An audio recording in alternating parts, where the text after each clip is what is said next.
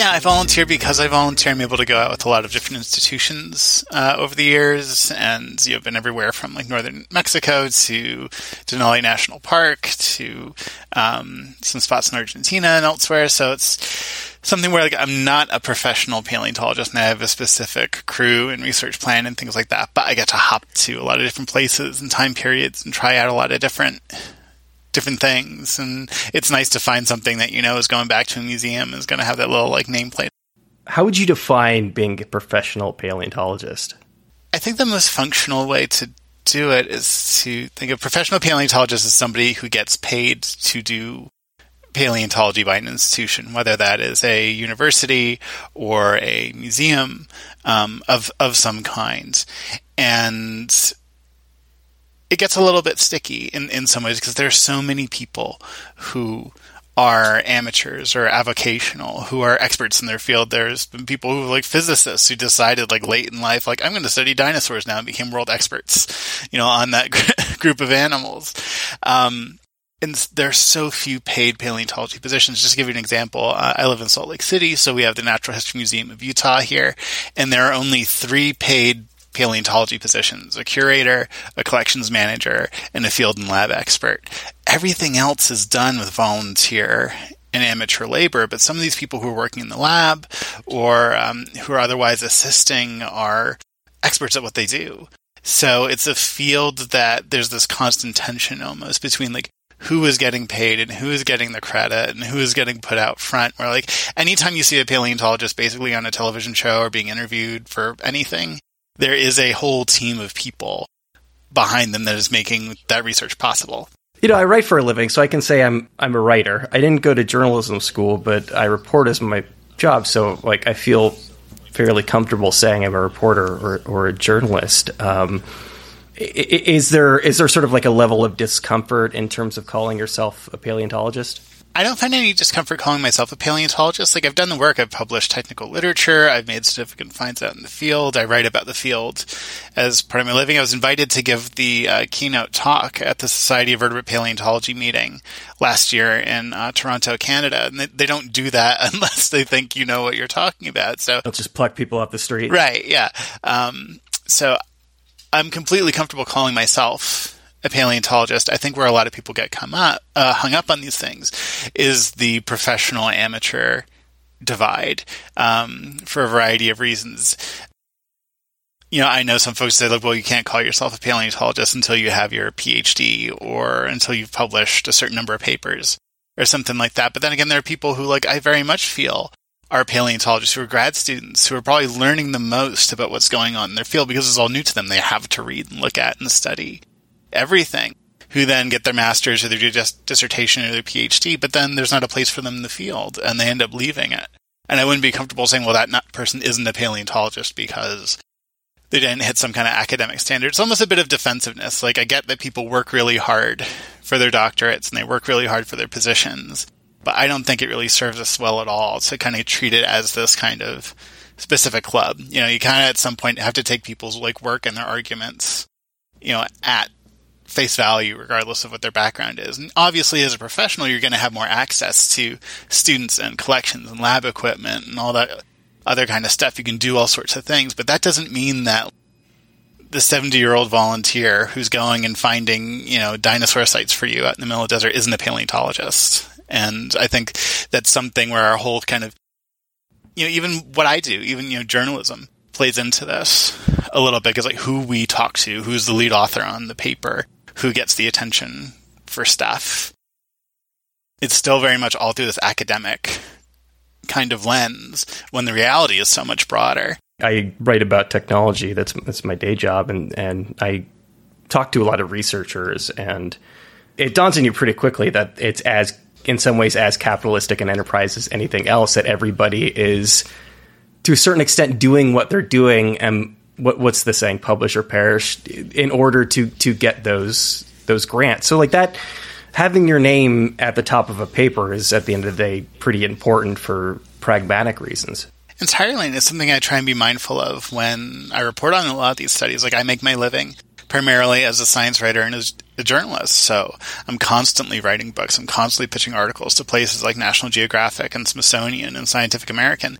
And when I reach out to researchers on paper papers, I often think, okay, well, number one, like, do I want to report on this paper? And there are some, honestly, that I have reported on where the research is cool, but I know that at least one of the people on that paper is a chud, basically, that there, there are harassers and there are problematic people in the field who, like, if I do this, I'm just kind of bolstering the reputation, and like it's it's not worth it. I don't I don't want to do that. And then if I am going to report, like who am I going to talk to on the paper? Is the lead author the best person to? Am I going to be able to help like a graduate student or someone earlier in their field if I talk to them instead? There are all these like small choices that you that you make that go into all of this that I think, you know, it doesn't directly influence the field. But I think of all the sciences, you know, paleontology is one of the most public facing ones we are constantly talking about. What's this new dinosaur discovery that's going on? Or someone changed something about Spinosaurus and we need to talk to a whole bunch of people about it, you know, more so than many other fields in like molecular biology or something like that. So I feel like, especially as like sort of an interpreter, and, and even fan of, of, paleontology, it really like it, it's changed over time. I think I used to be much more of a um, sort of a cheerleader for science. I just I thought the research was cool, and I thought the stuff was coming out about um, the past was cool. But then as I learned more about sort of the process of science, I realized I have a responsibility in in terms of how am I presenting this and who am I speaking to and who am I giving a platform to and it can be a little bit challenging, but I think it, it makes it makes the reporting better, and it's a better reflection of how the science gets done than just talking about whatever the latest finding was. Early on for you, was that was that a bit of a moral quandary in terms of? I mean, obviously, you want to elevate interesting things and things that feel like breakthroughs, but you know, like in in the arts, they call it separating the art from the artist. But at the end of the day, you feel like sort of publicizing that work is effectively platforming somebody. Yeah, I, and I think that is the case in, in some cases. There are some people in paleontology, you know, like big big names in the field, um, that I am kind of surprised that we have not had a Me Too moment about yet. And it's not my place to tell those stories, but there's a very active whisper network about, you know, huge names that you, you constantly see out there, and it becomes something of a, a, an ethical dilemma of do I want to up this person's reputation? Because I, I would see like at meetings these people that I know are toxic, but people think that their lab is doing you know the best or most important or cutting edge work. And I don't want to give the impression that, like, yeah, if you want to go to graduate school, you want to be a paleontologist, like, that's the person that you should be reaching out. And at that point it becomes a, a, matter of just my own choices and stuff. Like, you know, I, I'm also a subjective, infallible person. Rather, like, it would be almost easier to just go, I'm just going to report on the science. That's all I'm going to do. I'm not going to pay attention to it. But at some point, I just couldn't do that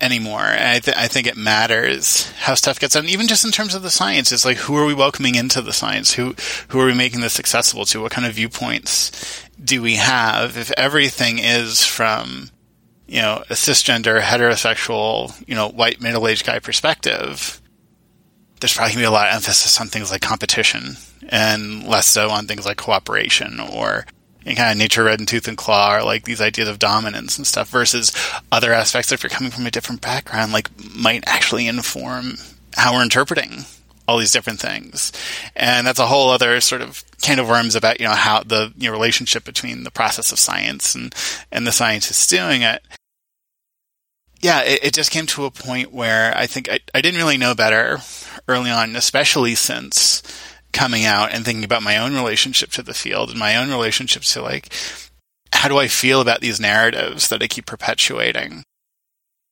It didn't feel good to keep doing the same thing anymore. That I really had to start saying something and um, yeah, changing my approach to, to how I interpret this, especially because like there's not anybody else who has my job. There are other science reporters out there. There are other people who talk about and write about dinosaurs. Many of them do it very well. But so far as I know, I am the only full time paleontology sort of journalist and writer that exists. so I really want to do the best I possibly can. I read the article about effectively like not crying in the field.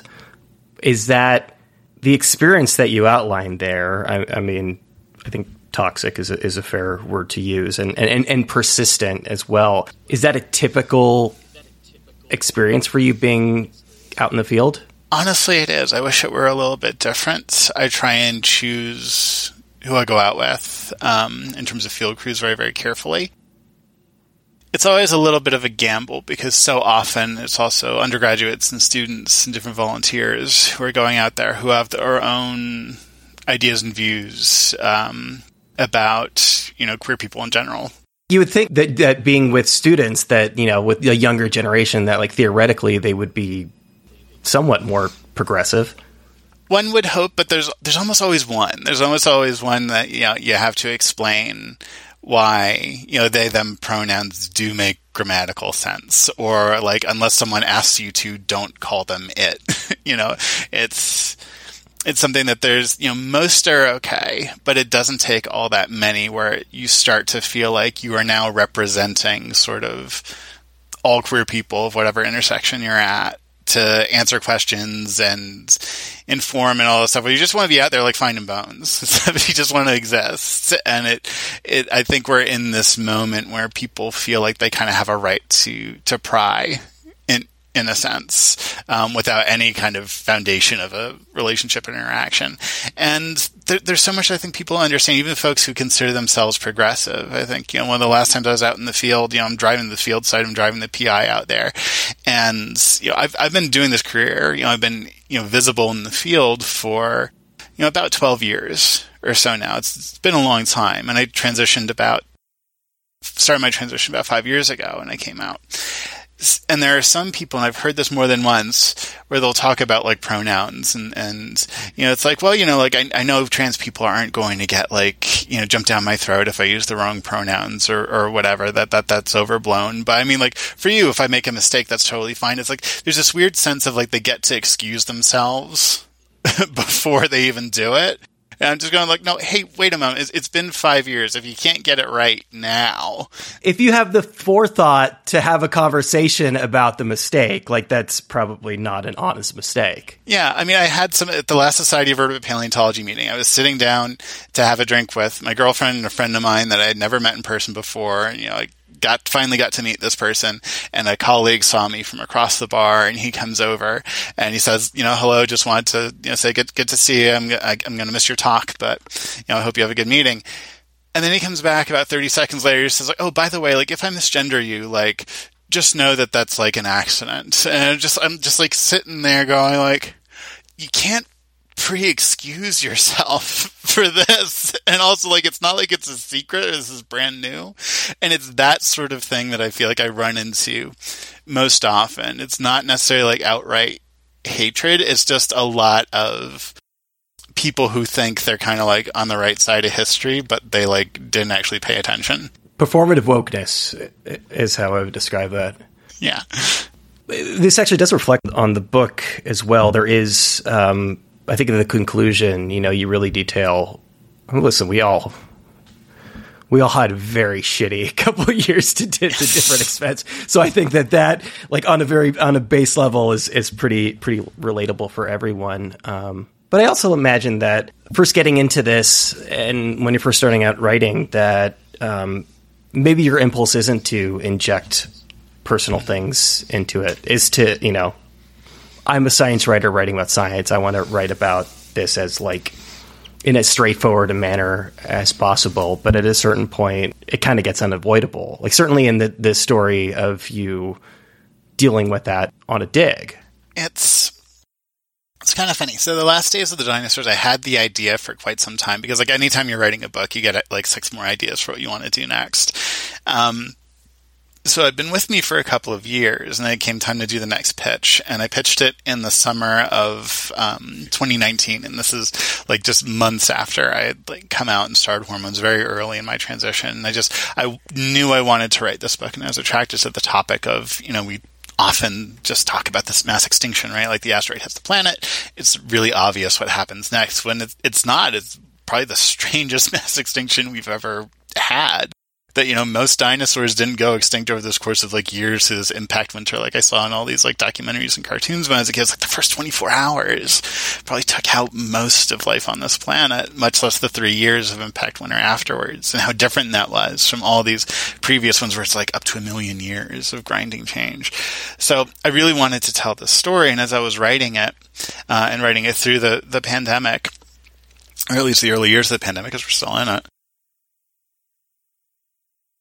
it felt more and more important to say like why why now? Why I was telling this story. And it's kind of funny because I'd been working as a science journalist for about a decade at, at that point and I'd tried my best to be a good science writer. And I tried my best. I, you know, injected myself into, you know, my blogging and some of my previous books, like my beloved Brontosaurus and Skeleton Keys. But it was often very much like a news you can use kind of way. It was almost like, you know, I'm not um, the same kind of writer, but like Mary Roach's books where she's telling you about the science and stuff was very much through her experience of it. And that that felt kind of what was expected. In terms of like you know going to the lab and meeting with a researcher. Yes. Yes. Yes you, you talk about the journey of it. You're, it's meant to be like i am a stand-in for the reader more or less. So you can discover this as i'm discovering it. And none of those books really did well. Like i was able to survive as, as a science writer but you know they didn't earn out their advances. They didn't particularly sell well. I was always moving to another publisher. And this one i said like you know what? Like I'm finally out after all these years. I'm finally starting my transition. Why not just be a little bit vulnerable? Why not write the book that I feel that I want to write and use my full voice in this, not try and pull it back because I'm going to be afraid that somebody's going to read the conclusion and be turned off by it because I say that I'm trans. Um, which actually I've had the only they're not even negative reviews. They're positive reviews, but I've had a couple reviews from like conservative news sources where like they call it like trans propaganda or something because I say that I'm trans in the end. Keep your politics out of my sports kind of Yeah, thing. yeah. Well, meanwhile, they're the sort of people who are like driving the conversation about like I would love to not talk about it, but like you well, it's the people who consider your existence a political act. Yeah, yeah. Um, so I, I, I just felt like it wasn't so important for the context of why I was drawn to the story because it really clicked for me because it wasn't only that I was just coming out I was also I'd been married for 13 years and I was just going through a divorce at the same time and it felt like all these huge life changes together that it really felt like I kind of had this like age of dinosaurs and then very suddenly much like this mass extinction it just changed in a moment. This was not something like it's a volcano rumbling in the distance and gradually it's going to change stuff over. It was like in the space of a day, my life was going from being one thing to something else. And it flourished in the aftermath. And I just, I felt that personal connection to this idea of resilience and hope and that there there is an after. That's what I kept telling myself during this time in my life. That like as painful as some of these things were, and as challenging as some of these things were to start, there's an after to all this. Like if I can get there, and I really related to some of these mammals and other critters and stuff like that living in this kind of ashen world that they couldn't obviously think the same way. That'd be anthropomorphizing, but just like that sense of we do today and we do the next day, and eventually something new comes from it. It's a heavy topic, though, and the realization that what like ninety nine percent of all life forms are extinct, like in the history of Earth. I, I don't. Is it is it a difficult thing to draw positive inspiration from? Mass extinction. It, it can be. Um, I view it very much as I don't want to say two sides of the same coin, but extinction and evolution are, are intertwined and there's more than one kind of extinction. You know, we often think about extinction as like you know the last of anything disappears and it's gone. It's very very sad, and we grieve that. But another form of extinction is that that population, that species, turns into something else. That's why there's an unbroken thread between us and the very first living things on this planet. Everything around us now is part of this ever branching sort of story. And even though, like, eventually you know the species Homo sapiens is going to go extinct, there might be something that comes from us that's after us that, that is part of this continuum. It's kind of funny because being a paleontologist really messes with your sense of time and history.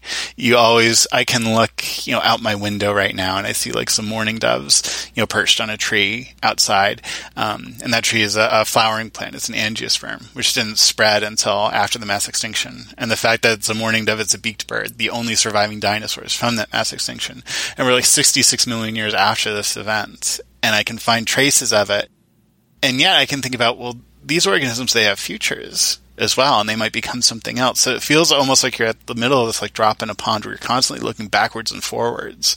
It actually makes writing in um, my tenses in my drafts are terrible because it's very difficult sometimes to talk about like a fossil where like the fossil is, but it's different from what it was when it was alive, and it's going to be different in the future. So you have basically something that is both the idea of something once alive that's been transformed and how do you properly describe that in the English language? It's actually a very complicated thing sometimes. But I love it. It's it's something that like it is sad. It it, it does involve grief. It does involve getting to know and find joy in these forms of life that you're never going to see as they were meant to, that you have to imagine them. But that's also where the joy comes in as well, that it is a prompt. I, I like to think of it often as open questions, and that the point is not gathering all this knowledge in a huge database, so just that we understand and then it's done and then it's solved. It's this constant inv- invitation to think about the past and a relationship to it and what we understand. Um, that's the part that really engages me. It's just the, the sheer curiosity of it. It's something that sometimes you can't even directly measure or describe what you would like to, but you knew it must have been there. And you can still think about it and imagine it and wonder, like, how would I even begin to envision what life was like for this creature? Uh, and and I love I love that. It feels like something that like I, I knew I didn't want to give up. You know, people talk about the relationship between dinosaurs and children, and often we get asked like, "Oh, were you a dinosaur kid? Or are you basically just like a grown up child now because you still like dinosaurs?" It's like that's not exactly it. It's just that sense of wonder and curiosity, and it requires that step of your imagination. That's the part of it that I love. Yeah, I, I, there, there, are expectations in society that we that there are things that we grow out of, and I think you know, I think dinosaurs is, are probably one of those things for most people. Which is funny because things like Jurassic World made a billion dollars. You're talking about like, oh, like dinosaurs are kid stuff and stuff. Like you just went and saw a movie where a bunch of dinosaurs ate a bunch of people. yeah. You know, superheroes, these are all kids things, but these yeah. are all the things that are like, this is culture now. Exactly. Yeah. And I was at, I need to finish the chapter, honestly. I feel very bad that I haven't finished this. I was asked to write a chapter on Dinomania for this ongoing these ongoing volumes called The Complete Dinosaur that gets a revision every few years. And it's a hard one to get around because I feel like people often want a single answer, right? It's, it's, you know, what was the spark? What really made dinosaurs like what they are in our public consciousness? Why out of all the things that have ever lived, we're expected to go through a dinosaur phase? And you can buy like almost anything with the dinosaur on it. And we see the movies, we play the games and all this sort of stuff. I think the genesis of it had to do with just like upending expectations back in the 1960s and 1970s, and that you, know, you had this view of these animals that were living in swamps, and they were still popular then. Like the public loved them.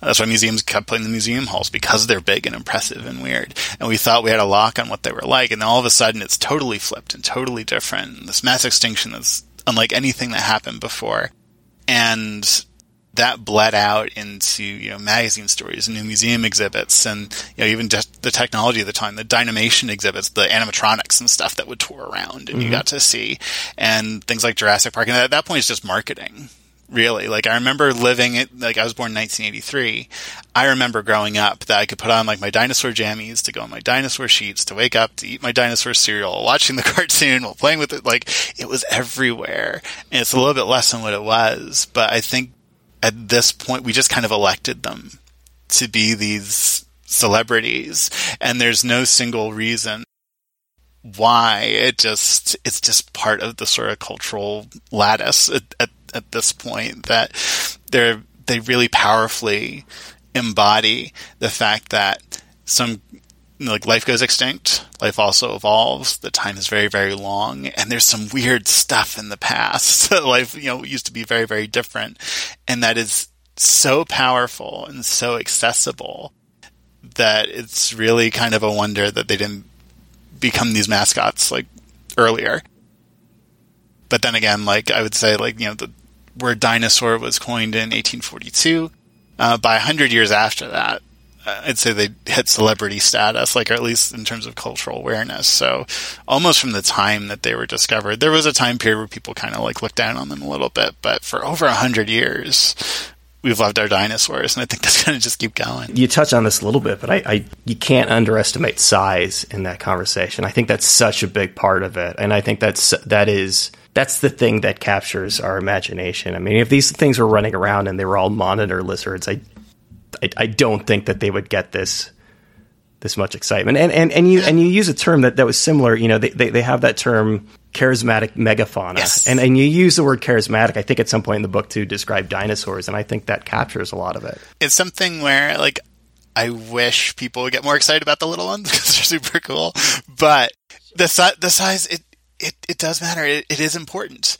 Um, it is it is something that people they're drawn to, and I wonder how much of that is because we live presently in a megafaunal lull. Because anytime I give a talk, one of the first questions that I get, no matter what I'm speaking about, just like if you know, here's Riley Black just speaking about paleontology, one of the first questions I always get is, why was everything bigger in the past? And I usually have to unpack that because, like, okay, well, number one, like, not everything was bigger and there are different reasons at different times and we can talk about all those sorts of things. Like the reasons that insects were big in the carboniferous is not the same that you had big sauropods in the jurassic or what have you.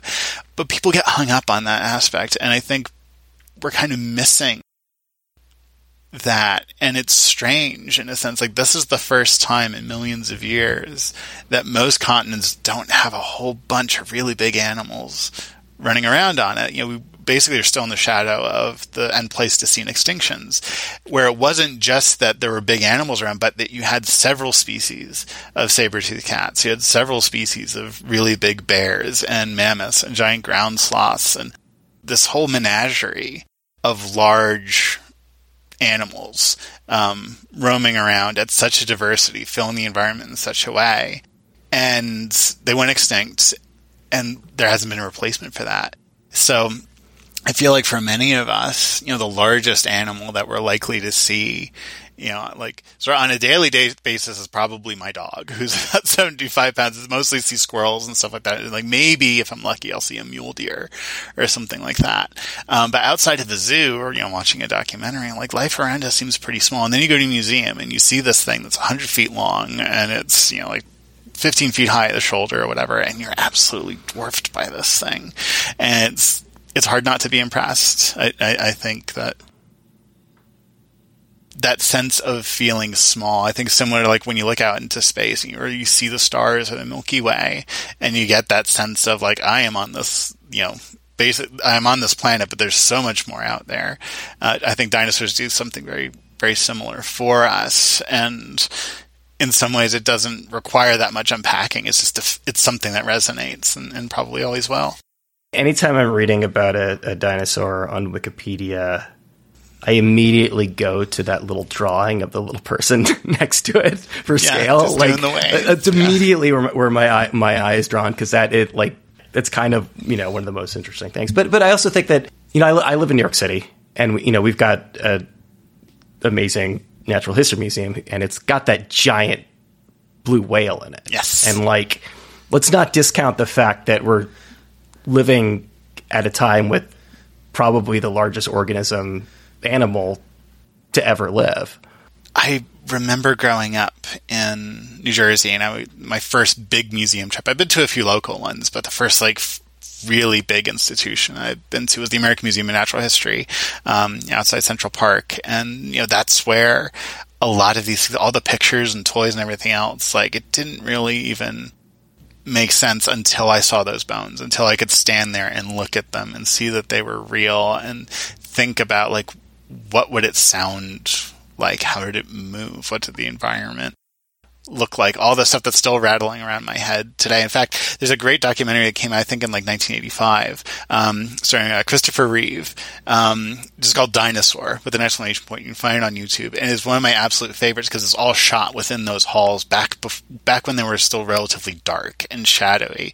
And as much as I love modern museum design and you know trying to make things bright and open and more accessible, I really love the ones that are kind of dim and shadowy, and you get the sense that there might be like dinosaur ghosts in there. Not that I believe them, but there's there's there's something a little extra about it that you know trains your focus on these animals and what they might have been like. That you feel like you're kind of locked in there with them, and it just fires my imagine, imagination in a way that it doesn't in sort of the bright daylight. It really just took such a hold of me in, in that moment. And that's what keeps me going back to, to all these things. And, you know, as silly as it is, like, you know, I do my best to be a professional, be up on the science, have all my technical stuff down. But like once I was doing field work at a place called Cleveland Lloyd Dinosaur Quarry here in eastern Utah, and there are torrential downpours. The whole field team, like almost everybody was rained out. Everybody is soaking wet, and this is in the middle of Utah summer, so no one had planned for, for rain because we get we have like the second lowest rainfall of any state possible. A total disaster. And there's a uh, reconstruction of Allosaurus, the Jurassic carnivore, in the middle of this. And what we did that night as everybody dried off is I had a laptop and we opened the case of Tecate because that was all that was left. And I fired up Jurassic Park and then I threw out my sleeping bag underneath that Allosaurus skeleton just because like I wanted that moment again. I wanted to be able to look up at this thing's bones and think about what it was like. And I think that sense of wonder, I think it's, it's important to emphasize because so often I think with paleontology we talk about these ma- the mastery of facts. Like, do you know how long this thing was? How heavy it was? What's your evidence for backing this or that up? And that's all great and important stuff. But the wonder of it—that's really what even just drove this latest book that I wrote. Like, I was tired of writing about descriptions of how we discovered things and all the measurements and everything else. I wanted to basically play with these animals as I saw them in my head it's almost like fan fiction in that way of just like of like of world building. Obviously you know with the facts that you have. But as you were earlier as you were describing tenses in terms of how to refer to uh, a fossil you know i was looking down at my phone and looking at the book. I finished it recently and completely forgot. I was like i think it, the entire thing was written in present tense but i need to double check and it was and that's a very that's a very deliberate decision for a book that takes place you know 65 million years ago yeah I, I struggle with that first because in some ways writing in past tense or sort of this kind of third person omniscient, you know, it's saying like everything like just like the moment after it happened or so is is a much more comfortable way way to write. Sometimes writing in present it's easier. It's like yeah. default. Like that's how most yeah. things are written. Right. But present tense it it felt vital. Like if I'm talking about these things being alive, I want to talk about them being alive because if I'm constantly using the past tense, I'm just reminding everybody of the ending. I can't really get somebody lost in the Paleocene if I'm constantly reminding them that, you know, it was something that happened 65 million years ago. This is sort of it's something I like to do. Like I remember when 3D movies were really like in, in vogue and, and almost everything had a 3D release. And I remember when I'd go see them that sometimes I had a hard time paying attention to like what the main point was because you could kind of like look around the screen, you could look into the background and kind of see like, oh, it's like what's in that cabinet. It's like you kind of like look around the way that you look around a room. And that's the kind of feeling that I wanted to give people like just enough information that they could feel that they were there and they were kind of looking around and how they were imagining this the setting. Whereas if whenever I thought about using the past tense, it felt like it just kind of like flattened everything out. It was like using time to just kind of squish everything down to I'm telling you a series of events that transpired. And I wanted more of a feel of like we're there with our boots on the ground watching this critter scurry around or watching this fern grow or whatever it is. It, it felt very important to making it a, a, living story. When you were discussing some of these kind of more toxic people um, in in the industry, you touched on something that that's to me is a very interesting point um, that I think I don't know I don't know that this applies to all science in the same way, and, and in fact I don't think that it does. But there is a level of what you had said is you know how how they how these people interpret things And there's a, there's a level of almost like subjectivity that has to go into a lot of this because, I mean, obviously it's entirely based on fact, um, but you're hanging some imagination on top of that. And you're discuss. I heard you discussing this with with another paleontologist of just like I had to make this decision for this reason. You talk about this in a book too. You know, there there are probably some ways in which it makes for a more interesting story. Or there's a there's a Triceratops like dinosaur with the the perforated skull that may or may not be an actual dinosaur, but you choose to, you chose to include it. There there has to be a little bit of subjectivity that goes into a project like this. Entirely, and that's why I wanted to write the appendix for it because I wanted to lay out, you know, what we know and that paleontology really is filling in, even playing with these these gaps in our knowledge. One of the examples that I use, and I, I, it's one of my favorite examples to use. There's a book called The World Before the Deluge that was printed in the 19th century after Archaeopteryx, the first bird, was discovered. And that first skeleton that was recognized, the London specimen, they didn't recognize the head on it at first. Um, there were teeth and jaws on there. They thought they were the jaws of a fish. So for it took a couple of years to recognize that. And in that interim, everyone was like, well, we don't really know what the head looks like. We don't know whether it had a beak. We don't know whether it had teeth. Um, and the, the illustrator for this particular book drew this Jurassic forest full of conifers, and it had Archaeopteryx with its wings spread over this forest, and it's headless. And I just found that so ridiculous that you're doing this living scene, this animal in its environment. We know it's a vertebrate. We know it's a bird that must have had a skull and jaws, whether toothed or not, a central nervous system but this person's like, well, I need to stop there because it might not be accurate. It's like so much else that you've already illustrated is either conjectural or informed by something else. That's why one of the bases for paleontology is comparative anatomy. Like early, especially early in its history, it was often said it was basically a combination of comparative anatomy and geology.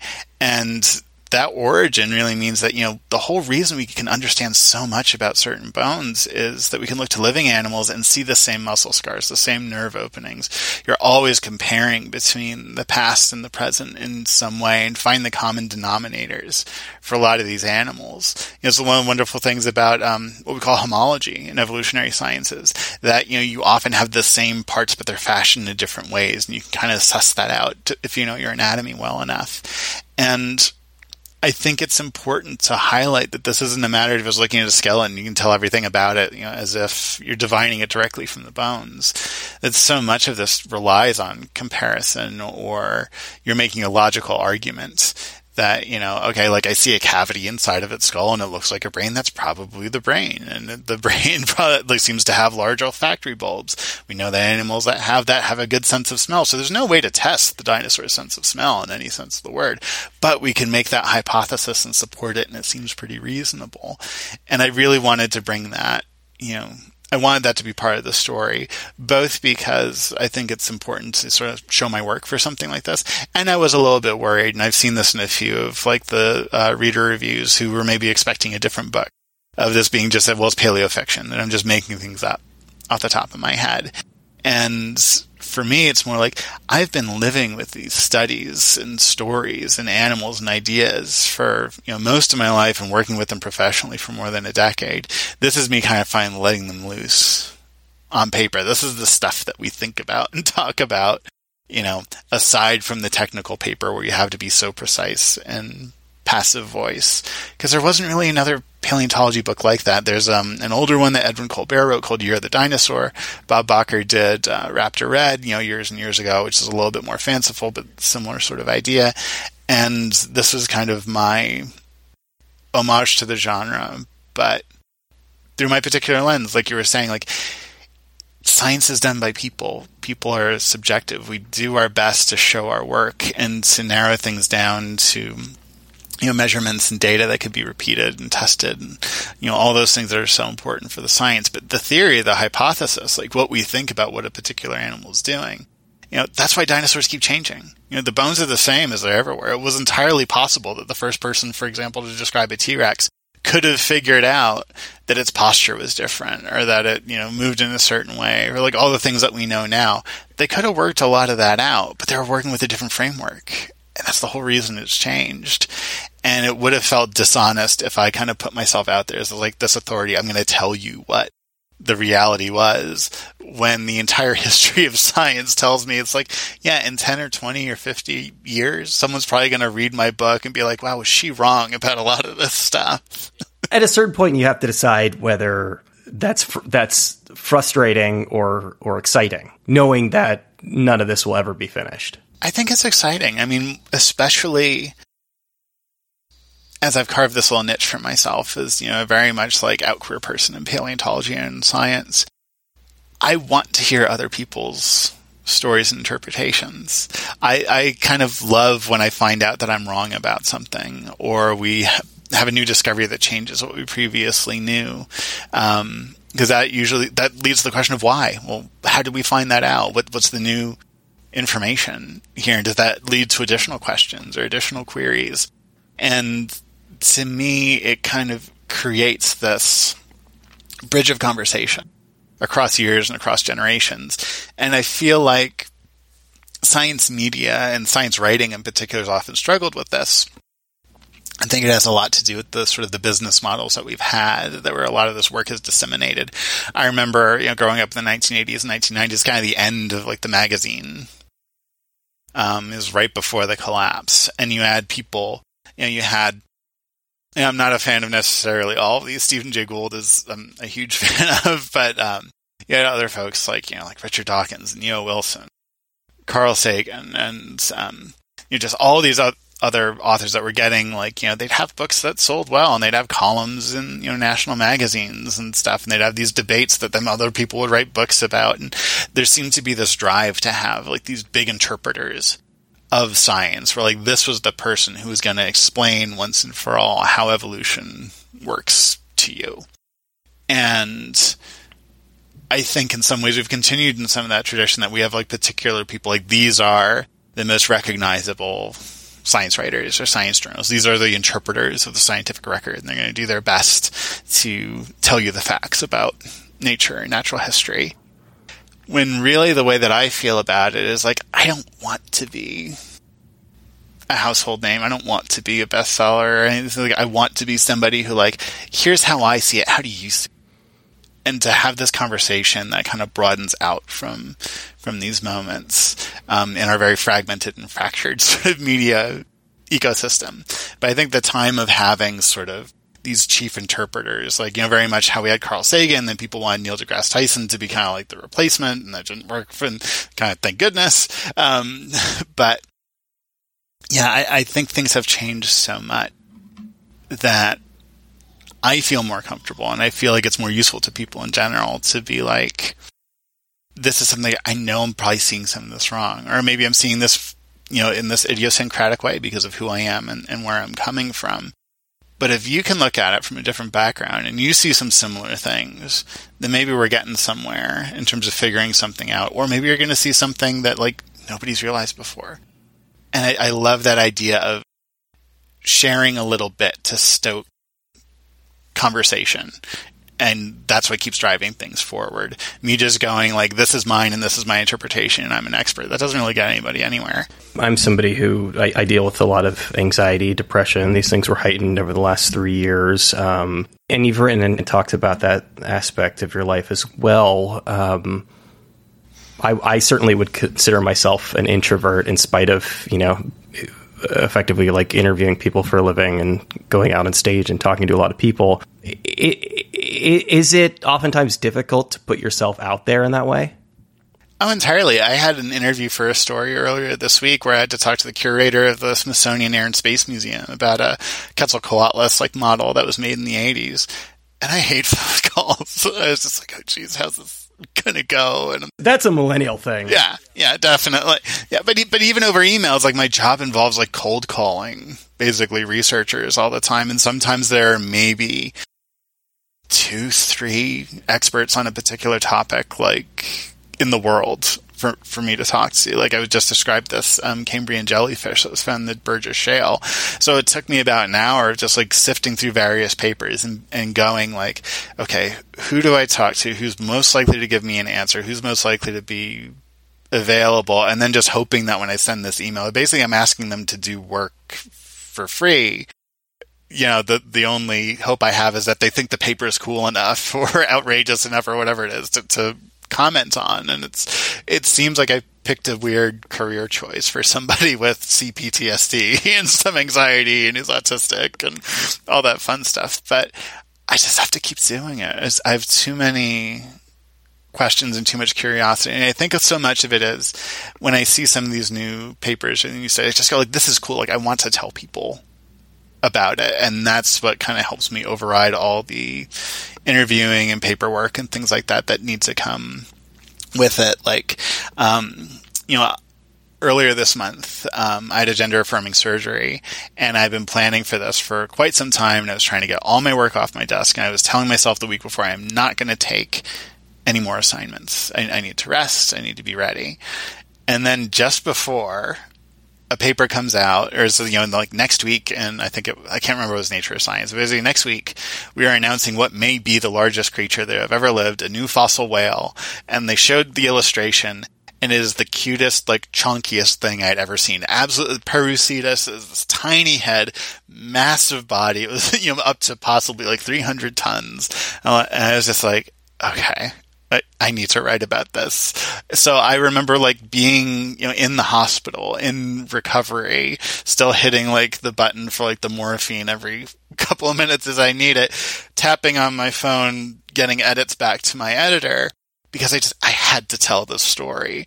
And that's, that's the stuff that keeps me writing is, is that there's always something else. There's always something unexpected. The fossil record in particular is always going to surprise us and that's the part that helps me get over some of the more complicated, I think, social aspects of being a journalist and, and a science writer. Uh, yeah, I mean, to peel back the curtain a little bit, when I asked you to do this, you basically said, I'm recuperating from surgery. I've got all the time in the world. So, like, yeah. clearly, and, and, you know, may, may, maybe, like, even as somebody who, you know, again, I, an introvert myself, like, I had that thing of, like, maybe enjoying elements of the pandemic more than I should have in terms of like being completely alone with my rabbit. But at the end of the day, then you know you're you're alone and you've been alone for two months and you look around and you're like shit. Like I, I do. As much as I hate to admit it, like I do need to interact with other people. Like this, you know, I do need to talk to people. I can't just be entirely alone. Yeah, it's it was difficult finding a balance. I think you know writing and, and doing what I do helped a little bit because um, you know, as everyone began to work from home, and I, I, wish we still had, you know, as much access to that as, as we did, I was like, well, I've been working from home for about like eight or nine years. It did feel different. It did feel more isolating, but it was also good to be able to reach out to people around the world about these fascinating things and maybe think about something else other than the pandemic for a minute. Not to say that the pandemic wasn't important. In fact, I remember very early on those first couple of months, early in 2020 where it was almost impossible for me to pitch a story about anything else because that was just the constant story just you know this new virus the the or the beginnings of, of the pandemic and over time that shifted a little bit and I think we can do both. I think we can recognize the seriousness of these things, but also that there is more to the world. There is more to the history. There is more to the, the, the, planet. And I know it's helpful in some ways to be able to reach out to people and just like, hey, I know everything is weird. Can we talk about this new Tyrannosaur for 20 minutes? And I could almost hear the relief sometimes that we just had something else that was cool and interesting to to share. Um, in some ways, uh, field work changed quite a bit. Like a lot of field programs, like stopped. I used to go out like almost a week out of basically May through early October. I'd be out in the field almost every month for at least a couple of days. And a lot of those programs, a lot of those like sort of networks where how you get asked to go to one thing or another have kind of broken down a little bit. So now I get antsy sometimes. Sometimes like I just I need to go out to the desert today. Like I know it's like a three hour drive away. I'm just gonna get up at like two in the morning. I'm gonna go and I'm gonna do this hike and I'm gonna look at the fossils and I come home just because I need to do it. So I feel like we're still, at least for me, I'm still kind of finding my balance, you know, as everything's continued to shift around. But yeah, it, it was a both the best and worst time to write a book about one of the ends of the world, and I didn't intend it to be so relevant to our present moments, but that's the way it just it just kind of worked out, and it's kind of funny to me. I wonder, looking back at it, you know, some however many years from now, if I go back and I read that book, um, you know, I, I said it explicitly in the conclusion, at least personally, but how much that moment in time formed what my perspective was and what the takeaway from that story was, because I just felt like it was so. Then to talk about like his or his worst day, as bad as it could possibly get, things still somehow continued, and we can hold that sense of both grief and hope together. We don't need to choose one or the other. Like they can kind of inform each other, and that's maybe how we move forward. Whenever I'm talking to somebody who has a paperback coming out, I like to ask the question of, you know, effectively like how how the relationship with the work has changed uh, in, you know, the, the past year. But it's a it's especially interesting in this case both in terms of again personal and the the global um, setting in which this was written, but also that maybe some things changed. Maybe maybe maybe there are some things that because of papers or other things that have come to light that you're maybe you wouldn't have written them in the same way. So I'm curious if if at all. I know again geologically a year is not a, a lot of time for things to change in, but you know it's, a lot of time for people to change. Yeah, in terms of research, I think the book is still pretty sound. We've had a few papers that would like lead to minor things, like I might have made a point about um, T Rex having lips in that first chapter because we had a paper about that. But in terms of like the overall story, how the extinction played out, aside from relatively minor details, I think it, it's still it's still an accurate story. It, it's still really emphasizing how strange this event was compared to anything else. It really was the combination of the worst case scenario that there could have possibly been and how life came back from that. Um, we have a couple new papers about Paleocene mammals that I might have worked into there. Like there was a neat one about how like their body size got big earlier than their brain size. So you had these things that were like the size of like a rat, even like cat size or smaller, like at the end of the Cretaceous. They survive, they get into the Paleocene there's all this green food around because forests can now grow dense without dinosaurs knocking everything over all the time. Their body size gets big, but their brains are still the same size as they were back in the Cretaceous. So there wasn't a lot of behavioral complexity that sort of like opening up these niches and stuff happened in this complex way and it wasn't this lockstep kind of change that we might might expect. And that's pretty cool in terms of my relationship to the book, it's kind of funny because I'm working on the sequel right now, which is going to be very similar, trying to put people in the past, but talking about the relationship between animals and plants through time. That plants keep doing these things like oxygenating the atmosphere, or starting to grow on lands, or d- evolving relationships with pollinators, um, or evolving defenses that then like lead to fun things like catnip. I have this chapter involving saber-toothed cats getting high on catnip and why that why that happens and why that works. And writing this now reminds me of the process for writing the last days of the dinosaurs. I was convinced that people were going to hate it. I was convinced that my editor was not going to see what I was trying to do, and that the reviewers are going to be, well, this is just fiction. This is just imagination. There's not really anything worthwhile in here and that has to do with like many years of depression and dysphoria and generally feeling like you know imposter syndrome and feeling like somehow despite writing for every major outlet that I've ever wanted to write for and publishing multiple books I'm fooling everybody somehow about my expertise. So I basically like wrote it down as fast as I could and just kind of like threw it at my publisher and I was like okay I hope this does all right. But given that none of my previous books did particularly well I was like making my piece for it. It's like I'll get the last advance check and I'll just do the next thing. And this is the first book that I've ever had. Like I'm not trying to brag. I'm just kind of still in shock about this and thankful to everybody who's picked it up. It's the first book I've ever had that's earned out its advance. That's relatively rare for a science book. It earned out its advance and actually like have a royalty check now that helps support some of this other transition related care that like I've been wanting to do. Um, and that's been a wonderful thing and it's really encouraged me in terms of writing this next book because again it's even though i've done this multiple times and i've only had like one negative review after writing like however many books um, i still tell myself like i don't know if this is going to be good I don't know if people are going to like this. Um, this this this one might be might, might be the dud, and just being able to say like you wrote something that was very vulnerable and that there's no other dinosaur book quite like it and people loved it. So maybe just keep doing what you love doing. And I'm happy to see it come out in the last days of the dinosaurs come out in paperback. I hope more people pick it up. I know some people it's like they don't want the hardcover. They want to wait for the paperback for one reason or another. But I'm I'm glad that this book, like the story it's still finding people. Like it, it, it makes me happy that I'm still getting emails about it. I'm still getting requests to talk about it. I feel like it's something that it hit on something greater than just what the subject is about. Like, yes, it is about this mass extinction. If you read the book, you will certainly learn about what happened 66 or 65 million years ago. But I think in this moment that we're in, where everything is still strange, I think we're still very much in our own kind of like impact winter of everything that transpired um, from 2020 onwards. I think it still holds that relevance. And while I'm sad for that, I'm glad that people are finding the book and finding something personal in it. And I hope that continues to be the case. I'm not going to spend, you know, the, the, last few minutes of the podcast reeling on the American healthcare system. Yeah.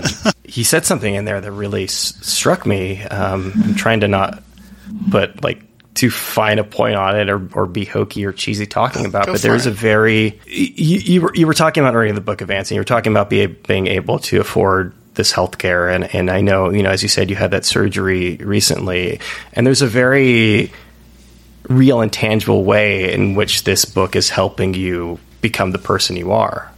Yeah. It's something that, for all the discussions that are going on, just to be very direct about it, with all the discussions that are presently happening about transgender people in various forms of media, including outlets that should know better, like the New York Times and the Atlantic, some of those, like the reasons that I get cranky with them so much because they really should know better and how defensive they are that their reporting is good when it's actually very harmful there's so much emphasis put on our bodies and changes to our bodies and what those things do and whether that's fair to other people. Um, which is entirely the wrong emphasis to have. In terms of whether what you do to yourself has any impact on anyone else's life? Yeah, in terms of you know the fact that just transgender women were just banned from, or at least post uh, it's the postponement from uh, playing in chess tournaments because we're not sure whether we have an unfair advantage against other women or not. Um, you know, even just more you know physical sports as well that we have the science, we have the details, we we have the evidence that we are not a threat to these systems that we've participated in previously, but it's this manufactured outrage that we can track directly to specific um, conservative groups like Alliance Defending Freedom and Christian nationalist organizations a very funny thing of of how many people suddenly care about women's sports. Yes. Yeah, all of a sudden, after all this time, there's a great book called "Sexing the Body" that goes into this uh, specifically with sports in detail. That I very much recommend about this, and just yeah, how how suspicious this moment this moment is. So you have all this emphasis on sort of not only should we be able to, you know, alter our sex and change our, our gender presentation, but what bathrooms we can use, what sports we can play, what stories we can tell. Um, this multi pronged assault that's fixated on us right now. And meanwhile, the reality of so much of this, like, it doesn't get reported and it doesn't get talked about. Like, for every change that I've had to do, how much of it, like, even if I have a, an operation that's covered by insurance, how much I need to spend on therapy or electrolysis for hair removal or various consultations or travel or things like that. Is very expensive if you want to medically transition to do so and it affects a great deal of your life. And I feel honored that enough people have enjoyed the last days of the dinosaurs that this book that I wrote at the very beginning of my transition was just coming into myself and a lot of these things seem far off for me. I didn't know when they were going to happen. Now it's done well enough where I can not only, you know, pay for my own needs in this messed up healthcare system that we have, but I can also like throw friends who need a, a couple bucks and help support their transitions as well. It's it's absolutely bizarre, but I, I you know I want to believe that the people who you know keep hammering on this, who keep calling people like me basically a menace to society at large, and then we're going to be the death of you know the United States or Western civilization or whatever it is they're actually afraid of. That it is a small group of people, and that most people that I know, most people that I run into and bump into, are just like, yeah, be you, be happy. That's mostly what I feel like I'm I'm running into, and just as evidence of this, this is a little Schadenfreude on my part. So, um, about a year or so ago, Tucker Carlson called me out on his show because I gave an interview to NPR saying that dinosaurs are trans icons, primarily because of Jurassic Park, but also like basically um, transphobes at the time were trying to use dinosaurs as a dog whistle. That's chum in the water for yeah. Tucker Carlson. Right, exactly. So it's like you know NPR did a, a segment on a trans woman saying dinosaurs are trans icons. It's like of course he would say something, and you know what? Nothing happened. I got like one email that nobody cared. And the fact that he just came out with a book that sold like 3,000 copies and bombed. And I wrote a book about dinosaurs and how they relate to my trans experience. And it's done super duper well. I would, it's not, you know, a sign that everything is fine because everything isn't fine, but I would like to think that there are a lot of people out there who are beginning to understand why these things are important and how they're related, and that trans people are not the villains that you know the media is constantly saying that we are. If you want to stick it to Tucker Carlson, buy a copy of Riley's book. That's the best way to do yeah, it. And it, it, it's a win-win, really.